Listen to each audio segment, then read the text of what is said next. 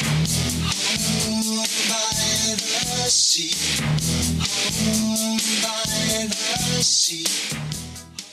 Unverkennbar die Stimme von Phil Collins von Genesis und wir starten wieder mit einer kleinen Zeitreise. Denn 1983 erschien dieses Album, damals auch einfach Genesis betitelt, erfolgreicher kommerzieller Durchbruch für die Band und der Song heißt Home by the Sea, leitet perfekt auf die heutige Episode, denn ich habe Finn Ackermann von Iberostar zu Gast. Ich freue mich auf das Gespräch, wünsche viel Spaß beim Zuhören. Mein Name ist Roman Borch und jetzt geht's los. Hör dich schlau mit Travelholics, dem Podcast für Reiseexperten. Denn wir reden mit den Profis.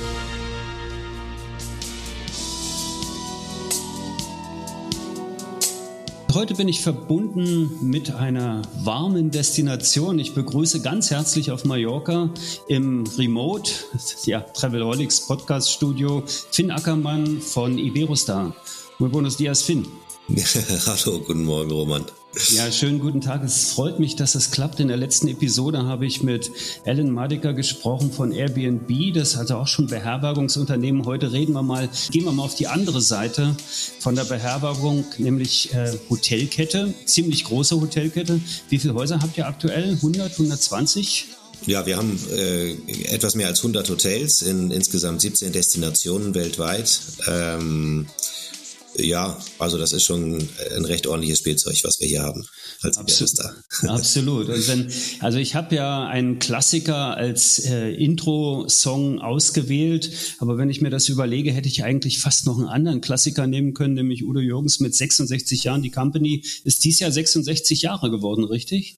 Das ist ja ein Familienunternehmen, muss man sagen, nach wie vor zu 100 Prozent im Besitz der Familie Flouchard und übrigens in vierter Generation. Ähm, jetzt, wenn man schnell rechnet, 60, 66 Jahre sind keine vier Generationen.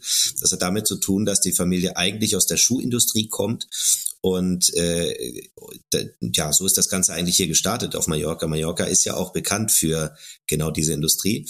Und irgendwann hat man dann diversifiziert, äh, wie man ja heutzutage sagt, und äh, ist dann in die Touristik eingestiegen. Äh, und das hat eben vor 66 Jahren stattgefunden, wo also unser heutiger Seniorchef Don Miguel Fluchard äh, die Touristiksparte entwickelt hat für das Familienunternehmen und mittlerweile dann eben auch die Führung an seine Töchter übertragen hat, Gloria und Sabina. Insofern sind wir in der vierten Generation mit 66 Jahren Touristik ein spannendes Unternehmen mit sehr, sehr vielen Hotelbetten, also viel Spielzeug, wie du so schön gesagt hast. Und was ich ganz cool finde an der Geschichte ist, dass dieser Spruch Schuster bleibt bei deinen Leisten in diesem Fall überhaupt nicht klappt. Und dafür, das ist ja auch so ein bisschen die DNA der Company, ne? dass ihr viele neue Dinge probiert, dass ihr euch sehr entwickelt, dass es auch ja, Pivotierungen gibt, also neue Ausrichtungen und so, wenn ich mich recht erinnere, in dem Jahr, als äh, Airbnb gegründet wurde, letzte, letzte Episode, habt ihr gerade die Luxusmarke von Iberostar eingeführt. Das ist auch schon 15 Jahre her. Fokus auf äh, Luxushotellerie, also nochmal die, die Gran Hotels sozusagen. Und jetzt gibt es schon wieder viele neue Geschichten, über die möchte ich heute ein bisschen mit dir sprechen. Wie steht ihr aktuell da? Wie bewertet ihr diese, also ich will ja gar nicht mehr so sehr über das Thema, wie habt ihr die Pandemie verkraftet sprechen, aber wie seid ihr zufrieden? Habt ihr ein gutes Jahr? Ja, ich glaube, dieses Jahr äh, äh, gibt es äh, definitiv keinen Grund mehr zum Klagen. Wir sind natürlich schwach gestartet, wie, wie alle in das Jahr. Es ist ja nur ein Jahr her, dass wir höchst besorgt alle mit Omikron zu tun hatten. Das haben wir natürlich äh, relativ schnell überwunden und am Ende steht ein, ein Rekordjahr in den Büchern, was natürlich großartig ist. Ähm, aber es ist ja nicht nur die Pandemie gewesen. Wir haben ja auch äh, Thomas Cook verkraftet und so weiter. Da waren wir auch schon relativ stark involviert, was das Geschäft anging. Äh, also wir sind in den letzten Jahren, äh, sagen wir, mit jeder Krise stärker geworden. Und das können wir, glaube ich, so sagen. Wir sind auch jetzt ähm, nach, ja, glaube ich, auch objektiver Beurteilung ähm, stehen wir sehr stark da, was die Marke angeht, was die, was die Bekanntheit angeht. Ich glaube, wir haben mal einige Dinge nicht so schlecht gemacht, auch während der Pandemie, als wir eben viel kommuniziert haben, versucht haben, immer auch für die Reisebüros da zu sein, in jeder Situation, auch wenn es mal schwierig war. Äh, wir haben da, glaube ich, ja, aus der Not eine Tugend gemacht, die jetzt am Ende uns schon auch wieder sehr viel Rückenwind gegeben hat na, seit dem Neustart. Und deswegen, ja, stehen wir, glaube ich, sehr, sehr solide da. Und wie gesagt, wir sind 100 Prozent Familien äh, geführt. Das hilft dann auch in solchen Krisenzeiten, wenn da ein starker Patron im Hintergrund ist, der eben die Zügel in der Hand hält. Äh, da ist dann nicht so viel Nervosität wie vielleicht in anderen Unternehmen, die dann eher fremdfinanziert sind zeigt sich tatsächlich ja auch bei den Geschäftspartnern, mit denen ihr arbeitet. Ne? Die Familienbetriebe oder die inhabergeführten Unternehmen sind tatsächlich auch sehr stark gewachsen oder haben sich sehr gut entwickelt. Äh, der Kanon allgemein in der Reiseindustrie ist ja schon, dass die äh, Krisen der letzten Zeit oft auch als Katalysatoren gewirkt haben für Digitalisierung, für Veränderungsprozesse, Neuausrichtung und so weiter. Wo siehst du da eigentlich die also die stärksten Veränderungspotenziale oder Felder, die ihr durchlebt habt oder an denen ihr gerade arbeitet? Naja, also wir, wenn wir jetzt mal ein paar Jahre zurückgehen und ich habe vorhin schon dann Thomas Cook erwähnt, das war natürlich nochmal Impulsgeber auch unsere kommerzielle Strategie äh, neu zu denken, äh, zwangsläufig. Wir haben zwar vorher schon damit angefangen und auch relativ stark diversifiziert und auch unsere Abhängigkeit dann von einem großen schon deutlich reduziert gehabt, aber das war natürlich dann nochmal ein Impulsgeber, uns noch breiter aufzustellen, äh, noch stärker in diese, in diese Omnikanal-Strategie reinzugehen, aber eben auch insbesondere was den äh, traditionellen Vertrieb angeht, Reiseveranstalter, tatsächlich mit allen zu arbeiten. Ähm, das tun wir. Äh, wir arbeiten mittlerweile mit allen großen Reiseveranstaltern äh, äh, in Deutschland zusammen und eben auch in allen anderen Märkten. Das ist für uns absolut äh, äh, wichtig. Ähm, also das hat, wie gesagt, das war so ein bisschen Auslöser, die kommerzielle Strategie nochmal zu überlegen. Wenn du jetzt ähm, ja die Pandemie selbst als als Auslöser für Veränderungen, glaube ich, war ein ganz starker Digitalisierungstreiber. Äh, plötzlich hatte jeder die QR-Codes auf dem Tisch kleben und sonst was. Da lachen wir natürlich heute drüber, aber das war tatsächlich ja noch vor zwei, drei Jahren war das dann fast schon innovativ, dass dann die Kunden mit ihrem Handy sich die Speisekarte äh, runtergeladen haben. Äh, mittlerweile ist es völlig normal äh, und, und das ist natürlich jetzt nur ein ganz banales Beispiel, aber da geht es natürlich auch in viele andere Prozesse, wo dann Online-Check-in-Möglichkeiten absolut vorangetrieben wurden, wo dann andere Sachen, wo einfach sehr, sehr viel kontaktlose äh, Kommunikation ähm, einfach entwickelt haben. Jetzt nicht nur wir, sondern insgesamt die Branche und auch andere Branchen. Also ich glaube, da hat, da sind dann plötzlich die Kunden auch sehr, sehr schnell sehr viel offener geworden für solche Dinge, die halt vorher wahrscheinlich eher sogar als problematisch gesehen wurden und heute gehören sie ganz normal zum Alltag hinzu. Also insofern, ja, glaube ich, kann man das so unterschreiben. In dem Sinne ist es schon ein ganz klarer Katalysator für solche Entwicklungen gewesen. Und das ist ja auch gekommen, um zu bleiben. Ne? Also wenn ich heute in Spanien irgendwo in eine kleine Bodega gehe, dann habe ich immer noch den QR-Code auf dem Tisch und hm. der wird auch nicht mehr weggehen, glaube ich. Da bin ich ganz sicher. Kundenkommunikation ist ein ganz gutes Stichwort. Habt ihr eine stärkere Ausrichtung auch im Bereich jetzt Direktvertrieb oder seid ihr wie hast, kannst du da eine Zahl nennen, wie das Verhältnis ist zwischen Direktbuchungen und Buchungen über Reiseveranstalter, Portale, Reisebüros, also im Omnichannel-Kanal? Hm. Also Zwei Drittel unseres Verkaufs geht nach wie vor über das, was man landläufig so als traditionellen Vertrieb äh, äh, bezeichnet. Also tatsächlich Reiseveranstalter und, und damit eben auch sehr viel stationärer Vertrieb. Ähm, so, und das andere Drittel teilt sich dann auf die restlichen Kanäle auf. Ähm, da ist dann eben ein relativ ordentlicher Teil Direktvertrieb dabei, aber dann natürlich auch ein bisschen Booking.com und solche Geschichten. Ähm, unsere DNA und ja ist eben sehr stark auch sag mal traditionell äh, was den Vertrieb angeht und das sehen wir überhaupt nicht als als Schwäche ich nehme oft wahr dass ähm, Direktvertrieb als Religion äh, ausgerufen wird und man muss unbedingt äh, einen bestimmten Anteil haben, damit man irgendwie äh, sexy ist und dabei ist. Äh, das sehen wir so überhaupt nicht. Wir hatten eigentlich nie die Phase, wo wir, äh, wo, wo wir den Direktvertrieb äh, über die Maßen gedopt hätten oder sonst was. Es gibt natürlich eine ganz klare Tendenz des Kunden und äh, äh sag mal direkt zu buchen. Ähm, neue Kundengenerationen verhalten sich anders und so weiter und so fort. Das wissen wir alle. Und eigentlich ist es meine Aufgabe jetzt auch in, in Verantwortlichkeit für den Vertrieb, dafür zu sorgen, dass der Kunde da abgeholt wird, wo er ist und äh, wir werden den Kunden nicht erziehen, entweder hier oder da zu buchen, sondern wir müssen halt in allen Vertriebskanälen äh, omnipräsent sein und wirklich aus allem das Allerbeste rausholen und versuchen, alles bestmöglich zu beackern. Und am Ende bucht er da, wo er will. Hauptsache ist, dass er ein Iberostar Hotel bucht. Und das, dann ist der Rest mir eigentlich relativ Und da sprechen, ja, da sprechen ja die Zahlen für diese Strategie. Das ist auf jeden Fall richtig. Und ich zitiere nochmal den Dr. Markus Heller aus einer Podcast-Episode, der sagte, jedes stationäre Reisebüro ist heute auch ein Online-Reisebüro, so wie jedes, so wie jeder Leistungsträger tatsächlich ebenfalls über alle Kanäle erreichbar sein muss, völlig klar. Ihr habt sehr stark, das muss man schon auch sagen, natürlich auch in, in dem Bereich Präsentation, Ansprache und Erreichbarkeit gearbeitet. Jetzt nicht nur im B2B-Bereich, sondern auch im B2 B2C-Bereich. Ihr habt eine sehr gute Kundenwebseite gebaut mit, mit einer ordentlichen User Experience, die gut funktioniert. Das sind natürlich Punkte, wo die Entwicklungen, finde ich jedenfalls, manchmal schneller gehen als in den klassischen Vertriebssystemen. Ne? Aber gibt es da eigentlich Überlegungen? Und jetzt werde ich nicht müde zu betonen, dass hier nichts abgesprochen ist und du diese Fragen vorneweg auch nicht bekommen hast. Gibt es da Überlegungen, diese Features letztendlich auch auszurollen in den, in den, in den Vertrieb? Ja, und das ist ja auch der Fall. Ähm, wir sind ja heute schon buchbar in, in also zumindest in den Reisebüros, die teilnehmen an, an unserem IBR Aerostar Pro äh, Programm. Das heißt, wir haben eine Plattform, äh, die ähm, mal, Direktbuchungen aus dem Reisebüro ermöglicht.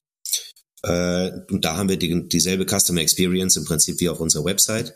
Wir arbeiten übrigens auch gerade daran, mit einem völlig revolutionären äh, ähm, Buchungsweg ähm, zu experimentieren. Wir haben das in einigen Hotels eingeführt. Das wird dann auch auf der Iberostar Pro Plattform äh, äh, sichtbar sein, äh, wo man tatsächlich also richtig eintaucht in jedes Hotel, wo das Hotel virtuell dargestellt ist, wo man tatsächlich die einzelne Zimmerkategorie auch äh, nicht nicht nur die Kategorie, Kategorie sehen kann, sondern wirklich auch jedes einzelne Zimmer, jede Zimmernummer. Äh, und man sieht dann quasi den echten Blick aus jedem einzelnen Zimmer äh, also ob da nur eine Palme vor dem Meerblick steht und manche finden das dann schön, andere finden es nicht so schön, dann nimmt man das nächste Zimmer, wo die Palme entweder nicht steht oder noch eine extra. Das ist dann noch schöner. Also ähm, das sind dann tatsächlich äh, Sachen, die auf jeden Fall auch im, im Reisebüro zum Tragen kommen werden in der Zukunft und vor allen Dingen aber auch äh, ist das eine ganz gute Ausbildungsmöglichkeit oder eine, wie sagt man das, äh, zum Aufbauen von Produktkenntnis. Äh, weil selbst wenn man dann dort nicht bucht, ist es, glaube ich, auch extrem hilfreich, wenn das Reisebüro dann so eine, solche Tools an der Hand hat, um dem Kunden dann im Beratungsgespräch ganz genau zu erklären, welche Zimmerkategorie welchen Mehrwert hat. Ähm, und die Richtung äh, haben wir ganz klar im Auge. Jetzt hast du mich natürlich, Finn, weil das ist ein Thema, was mich sehr interessiert. Könnten wir jetzt dann die Podcast-Folge auch äh, Iberostar Goes Metaverse nennen oder ist das der falsche Ansatz? Nee, ich denke schon, ne? Äh, ja, also es gibt, naja, also ich will das jetzt nicht zu hoch hängen, aber das sind natürlich äh, tatsächlich ähm, Elemente aus, aus, aus Metaverse, die dort dann zum Tragen kommen. Es gibt ja mittlerweile auch Firmen, die sich auf sowas spezialisiert haben.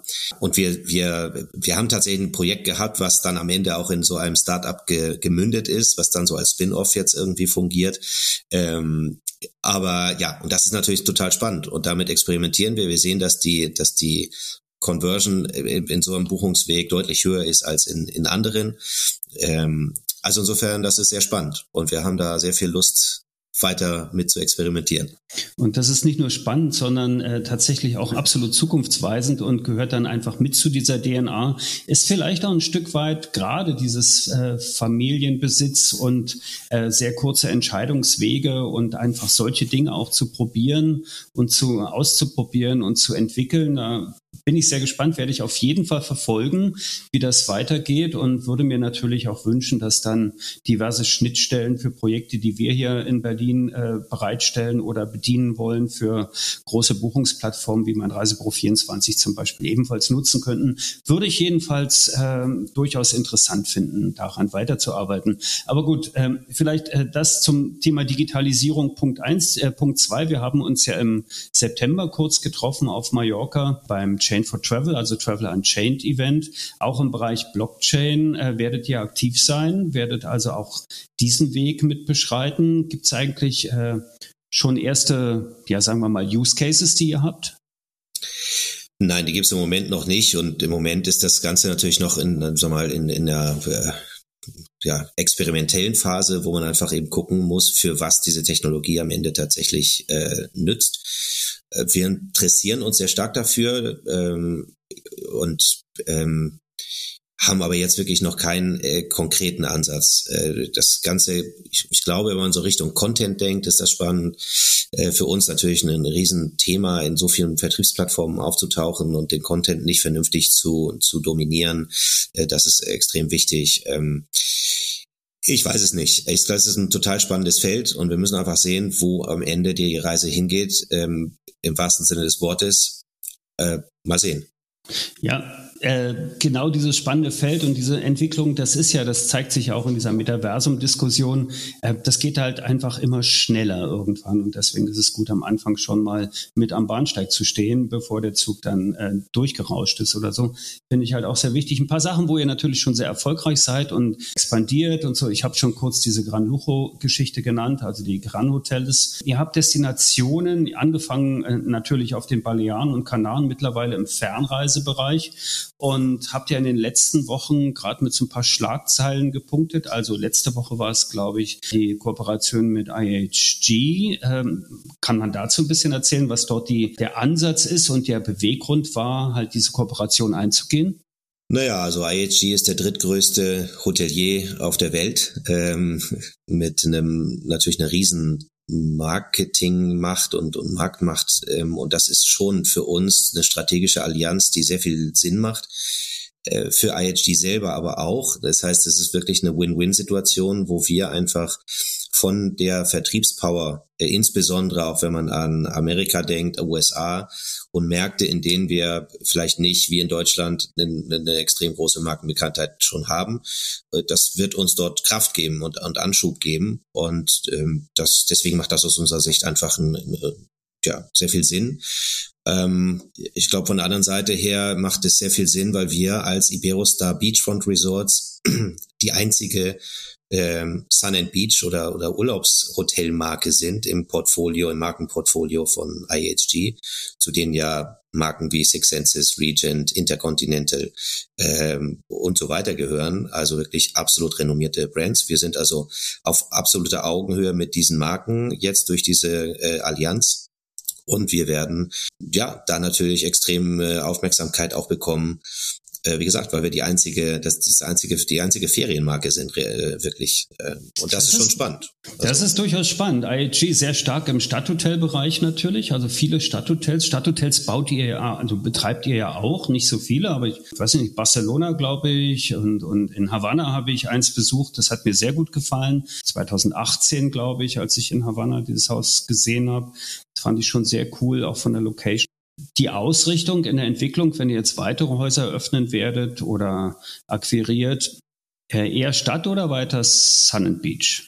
Ähm, nein, eigentlich sehr klar Sun and Beach. Ähm, also wir haben, deswegen haben wir jetzt eben tatsächlich auch äh, den äh, unseren Untertitel in Beachfront Resorts geändert, zumindest für alle die Hotels, die in diese Allianz auch mit IHG reingehen werden.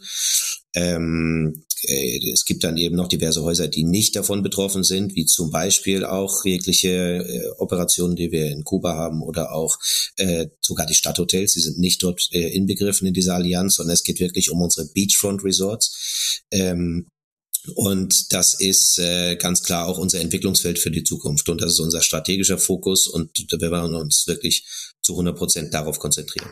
Beachfront ist dann auch die Marke bei IHG, ne? Also das ist die Marke, unter, unter der ihr geführt werdet. Ganz genau. Also wir, wie gesagt, wir tauchen wir als eine der nun 18 Marken äh, innerhalb des Brandportfolios, Markenportfolios von IHG auf, mit dem Namen Iberostar Beachfront Resorts. Wie gesagt, das bezieht sich auf diese bis zu 70 Hotels aus unserem Portfolio, die dann dort auch in diese Allianz eingebracht werden. Okay. Eine zweite große Schlagzeile, die kam, glaube ich, heute erst, äh, das Thema, dass ihr euer Wave of Change Programm, ich möchte nicht sagen verschärft, aber nochmal ein, ein, ein wenig noch mehr Drive drauf gebt, indem ihr halt auch euren Geschäftspartnern sagt, hey, wenn du mit uns arbeiten möchtest, dann nimm dieses Programm Wave of Change, also das Nachhaltigkeitsprogramm von Iberostar, äh, nimm es wirklich ernst. Äh, was hat es damit auf sich? Ich stelle mir schon seit längerem die Frage, eben wie gesagt, als, als, als Verantwortlicher für den, für den Vertrieb, was wir eben vertriebsseitig tun können, ähm, um das Ganze zu unterstützen. Äh, wir sind, was das Operative angeht, glaube ich, sehr, sehr weit und äh, mit unserer Agenda, Agenda 2030, wo wir eben verschiedene Meilensteine auch festgelegt haben, zum Beispiel bis 2030 auch CO2 Net Zero zu operieren, äh, bis 2025 äh, jeglichen Fischkonsum und Meeresfrüchte aus nachhaltigen Quellen zu beziehen und so weiter. Das sind alles sehr starke Commitments und da, die, die beziehen sich aber alle auf unsere Operation. Jetzt stelle ich mir natürlich die Frage, wenn ich Kunde wäre, der viel Wert darauf legt, dass ich ein nachhaltiges Produkt kaufe, aber feststelle, dass dieses Produkt äh, mit Partnern zusammenarbeitet, die vielleicht das Thema entweder nicht ernst nehmen oder im schlimmsten Fall sogar vielleicht, keine Ahnung, äh, boykottieren oder weiß nicht, wie ich das dann interpretieren sollte, dann verliert das natürlich ganz stark an Glaubwürdigkeit. Und ich, das kann ich mir als Iberostar einfach in der jetzigen Situation nicht mehr leisten, dass wir so viel äh, investieren und meine ich jetzt gar nicht monetär, auch Zeit und und und äh, einfach Herzblut in dieses Thema Nachhaltigkeit und wir dann ignorieren, dass eben Partner vielleicht etwas schwächer aufgestellt sind, um es vorsichtig zu sagen. Und das soll jetzt wirklich auch nicht von oben herab klingen, überhaupt nicht. Aber ich, ich und ich verstehe auch die Schwierigkeit, die im Vertrieb besteht. Und ähm, ich verstehe auch, dass man als vielleicht Reisebüro oder Veranstalter oder Vertriebsplattform äh, irgendwie manchmal sich auch fragt, ja, aber was soll ich jetzt machen? Ich bündel ja nur Produkte. Ich habe ja, ich produziere ja eigentlich nichts. Äh, das kam übrigens auf dem RVW-Kongress in Antalya ja auch raus. Sören Hartmann hat auch drüber gesprochen. Ich, ich und es, ich, ich finde das spannend. Ähm, nur am Ende hat man natürlich, natürlich sehr viele Hebel in der Hand, auch als Vertriebsplattform, als Veranstalter, weil man natürlich dem Kunden das anbietet, von dem man glaubt, dass es äh, dem, für den Kunden gut ist. Aber natürlich hat man auch eine Verantwortung und, und auch einen Hebel. Und ich glaube schon, dass man da ansetzen muss. Und deswegen haben wir äh, eben jetzt angekündigt, dass wir Marketingbudgets, die wir ja platzieren bei unseren Partnern, äh, auch daran binden, in welcher Form denn dann kommuniziert wird. Äh, und ich glaube, das ist nicht so viel verlangt. Das ist jetzt, hat, ist jetzt auch, so viel Druck ist das ja unterm Strich nicht. Aber wir wollen halt schon irgendwo einen Anreiz setzen und wir wollen schon irgendwie, dass äh, der Kunde zumindest eine ganz klare Orientierung bekommt, welches Produkt ist denn nachhaltig und welches eher nicht.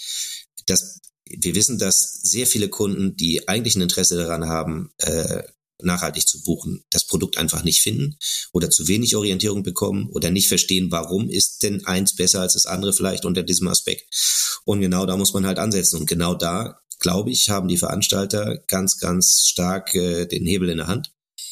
Und wie gesagt, wir wollen einfach einen Incentive setzen, wenn wir uns mal positiv formulieren äh, wollen, äh, diese Kommunikation auch in diese Richtung zu bewegen. Und äh, wie gesagt, ich glaube, es ist nicht so viel verlangt. Ich, ich finde es sehr konsequent und auch äh, sehr stark, einfach zu sagen, das ist ein Incentive, das ist ein, und ich verstehe es auch nicht als von oben herab äh, regiert, sondern einfach zu sagen, das ist einfach ein konsequentes Handeln. Denn es gibt ja keine Branchenveranstaltung, wo das Thema Nachhaltigkeit nicht irgendwie auf der Agenda steht. Das wird dann ja manchmal auch ein bisschen inflationär benutzt. Das steht dann einfach auch mit drauf, weil es äh, einfach dazugehört und manchmal ist es dann auch einfach so ein kleiner Wurmfortsatz in einem Vortrag, der dann auch noch ist und da finde ich dann die konkreten Handlungen viel besser. Wave of Change, äh, dieses Nachhaltigkeitsprogramm von Iberos, da hat mir von Anfang an schon gut gefallen. Ihr habt ja auch Sachen gemacht wie, ich glaube, ihr habt Sustainability Scouts äh, in, in Destinationen geschickt. Das ist vielleicht für die Reisebüros, die zuhören, auch ganz interessant. Wird das weitergeführt? Wie hat es funktioniert? Wie waren die Ergebnisse? Ja, das war eine ganz coole Aktion, wie ich finde, weil wir, wir haben uns überlegt, was, was können wir denn machen? Wir, wir, wir erklären das ja immer alles irgendwie und versuchen das irgendwie äh, anfassbar zu machen, aber äh, warum machen wir das nicht wirklich? Also wir haben tatsächlich dann in diesem Rahmen, als wir die Sustainability Scouts losgeschickt haben, äh, Reisebüros ähm, äh, ausgewählt, die ein Interesse an dem Thema haben und haben gesagt, wir zeigen euch jetzt wirklich mal anhand von zwei konkreten Beispielen, einmal auf Mallorca und einmal in der Dominikanischen Republik, wirklich am ganz konkreten Beispiel, was heißt das denn? Wie, wie managen wir dann unseren Abfall? Weil wir haben gesagt, wir wollen bis 2025 restmüllfrei werden in unseren Hotels. Jetzt ist das ein sehr sportliches Ziel. Aber was heißt das jetzt ganz genau so? Und wenn man jetzt als Reisebüro-Mitarbeiter äh, wirklich dann in so einer Kompostierungsanlage steht und versteht, okay, ah, hier wird dann der, der organische äh, Abfall recycelt, wird in, in, in Biomasse oder in Torf umgewandelt oder wie auch immer, oder in, wie nennt man das, in Dünger. Das landet dann wiederum bei, bei der Farm, die dann wiederum das Gemüse produziert, äh, was dann wieder bei uns auf dem Buffet landet. Und dann schließt sich der Kreis. Also dann, dann versteht man ganz plötzlich eben, was heißt denn das Kreislaufwirtschaft? Was, was steckt denn genau dahinter? Und das ist, war so ein bisschen der Ansatz zu sagen, naja, so landläufig als Normalbürger hat man jetzt vielleicht auch nicht so die tiefen Einblicke und kann das vielleicht auch nicht immer so ganz, so mal verstehen, worum es dabei geht. Völlig normal. Insofern haben wir versucht, tatsächlich Reisebüro-Kollegen äh, und Kolleginnen als, als Botschafter zu gewinnen ähm, dort einzuladen. Das, der, der, das war wirklich sehr erfolgreich, es war sehr cool. Die Kollegen selber haben auf Social Media gepostet, wie die Weltmeister. Wir haben danach natürlich eine äh, Berichterstattung darüber gemacht. Äh, und die Idee ist schon, das Ganze am Leben zu erhalten vielleicht auch noch ein bisschen zu verstärken. Und ich glaube schon, dass wir auch in den nächsten Monaten noch äh, diverse Aktionen äh, kommunizieren werden, an denen wir auch jetzt schon arbeiten, die schon dazu führen werden, dass ähm, ja das Ganze viel anfassbarer wird, dass es vielleicht auch einfach ähm, verständlicher wird dadurch, weil ich glaube, damit kann man dann am Ende schon auch ganz gut punkten, weil auch ein Kunde will natürlich ganz gerne wissen, was heißt das denn genau? Warum habt ihr, warum hat er, hat er denn jetzt dieses Label oder warum, warum nennt ihr den jetzt besser als den anderen? Und ich, wie gesagt, wir haben nichts zu verstecken, ganz im Gegenteil. Wir müssen eine manchmal etwas trockene Materie, Materie äh, einfach ein bisschen äh, freundlich aufbereiten und einfach, einfach, äh, wie sagt man, verdaubar machen. Und darum geht's dabei. Ich finde das eigentlich sehr spannend. Und so, so, eine, so, eine, so eine Inforeise, ähm, übrigens alle Inforeisen, die wir mittlerweile eben bei uns beherbergen oder die wir machen, zusammen mit unseren Reisebüro äh, oder Reiseveranstalterpartnern oder einige machen wir auch selber, äh, da haben wir immer einen Fokus auch Nachhaltigkeit drin und zeigen halt wirklich immer am konkreten Beispiel ganz konkrete Aktionen, äh, genau aus diesem Grund, damit eben einfach am Ende klarer wird, worüber reden die eigentlich. Und das Lächeln, was ich sehe und was die Zuhörer vielleicht auch hören, wenn, wenn Finn darüber spricht, deutet schon an, dass da noch einiges kommen wird. Und da freue ich mich drauf. Das ist schon, das ist schon recht cool. Äh, was ich so ein bisschen äh, feststelle, ist halt, dass die Datenlage oder sagen wir mal die Tools, die in den Reisebüros zur Verfügung stehen, oft nicht reichen, um diese Nachhaltigkeitskriterien auch richtig kommunizieren zu können. Auch im Verkaufsgespräch oder im Beratungsgespräch, im Inspirationsgespräch halt tatsächlich platzieren zu können. Da wäre das Thema Videocontent, da sind, ist das Thema, wo, wo bekomme ich Daten her und wie kann ich die in die, ja sagen wir mal, in die klassischen Oberflächen, die ich im Reise, Reisevertrieb habe, tatsächlich einbinden. Ne? Die Buchungsstrecken, die nach wie vor immer über äh, Daten, also sprich Reisedatum und Preis und vielleicht noch Sterneanzahl oder Hotelbewertungen gefüttert und, und gesteuert werden. Da sind die Sustainability Features noch ein bisschen dünn gesät. Ich glaube, da gibt es noch ein bisschen Aufgaben, was man da so machen kann. Ja. Ja, absolut. Wie gesagt, das ist das große Nadelöhr eigentlich. Ne? Also wir haben halt sehr starre äh, Systeme, äh, wo es ja schon schwer wird, einfach irgendwie ein Zimmer-Upgrade zu kommunizieren oder irgendein Added Value, den man halt, äh, was weiß ich, wenn irgendwo eine Massage inklusive ist oder sowas, da ist ja das schon sehr schwer, irgendwie im Vertriebssystem darzustellen. Äh, da müssen wir dann nicht anfangen mit irgendwelchen Nachhaltigkeitsdetails oder so. Das ist wirklich, wirklich schwer. Es liegt natürlich dann auch an uns, eben diese, diese Informationen rüberzubringen und auch die Materialien zur Verfügung zu stellen. Das machen wir sehr intensiv. Aber wie gesagt, wir sind darauf angewiesen, dass unsere Vertriebspartner einfach das dann auch aufgreifen und das dann eben auch tatsächlich einpflegen in ihre Datenbanken.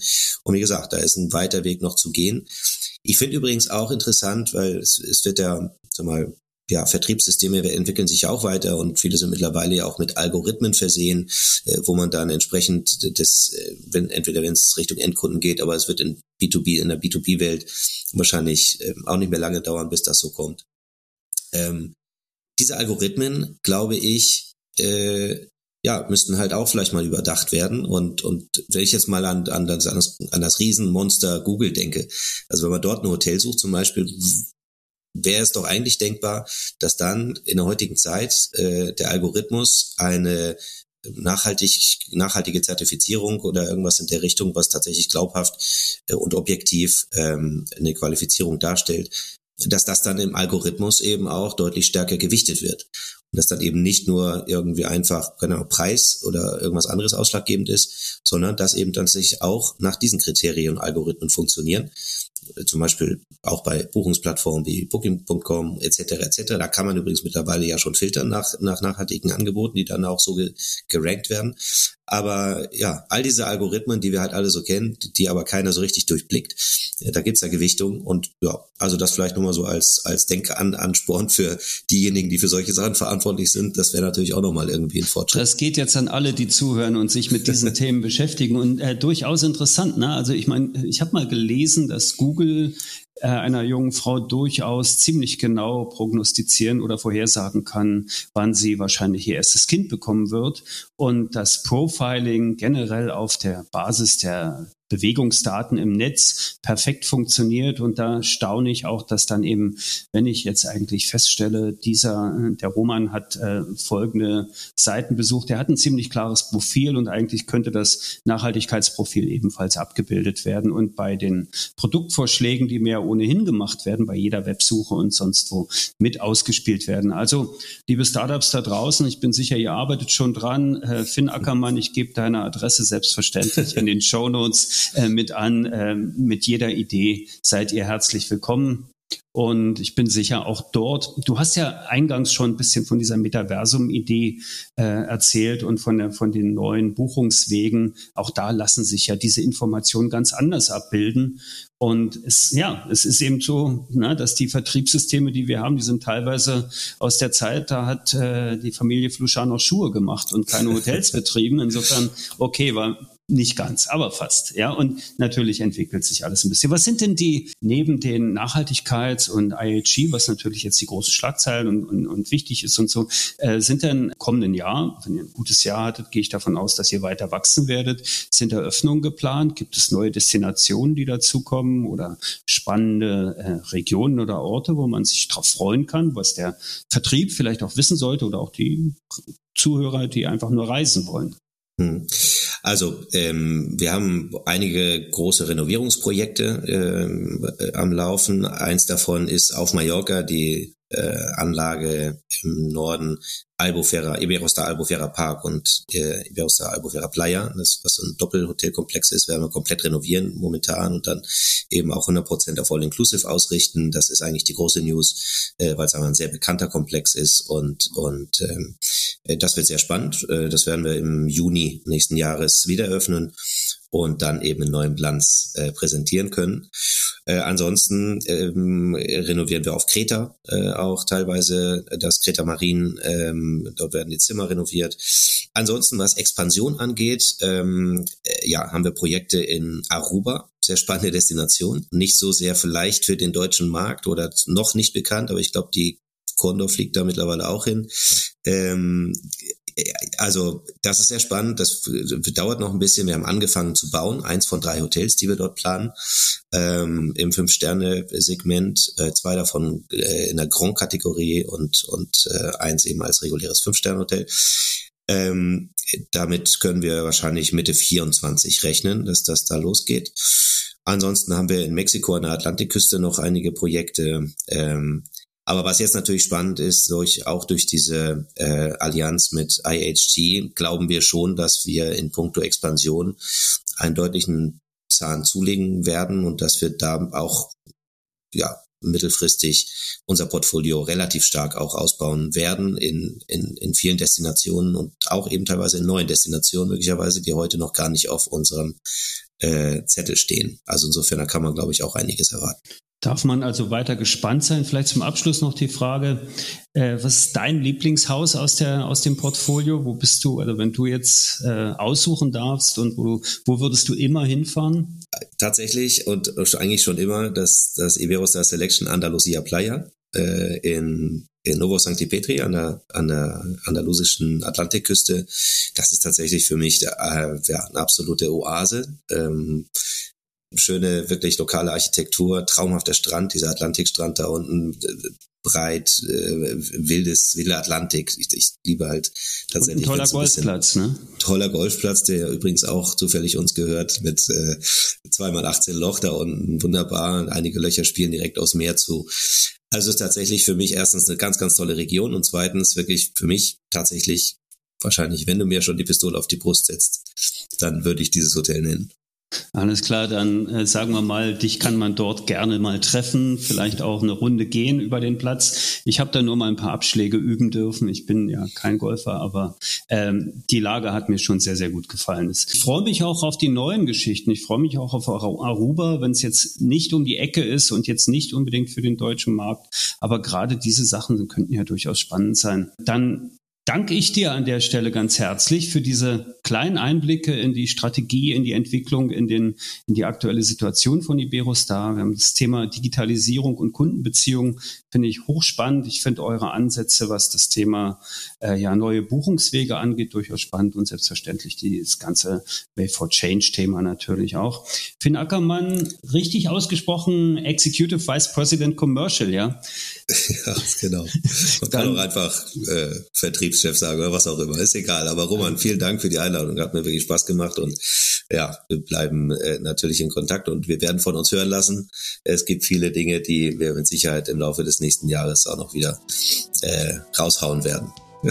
also dann stay tuned, nicht nur beim Travelholics Podcast, aber hier sage ich auf jeden Fall erstmal Dankeschön fürs Zuhören. Das ist der Travelholics, der Podcast für Touristik und mein Name ist Roman Borch und bis bald auf Wiederhören. Bis zum Schluss gehört? Großartig. Danke und bis zur nächsten Episode von Travelholics, dem Podcast für Touristiker.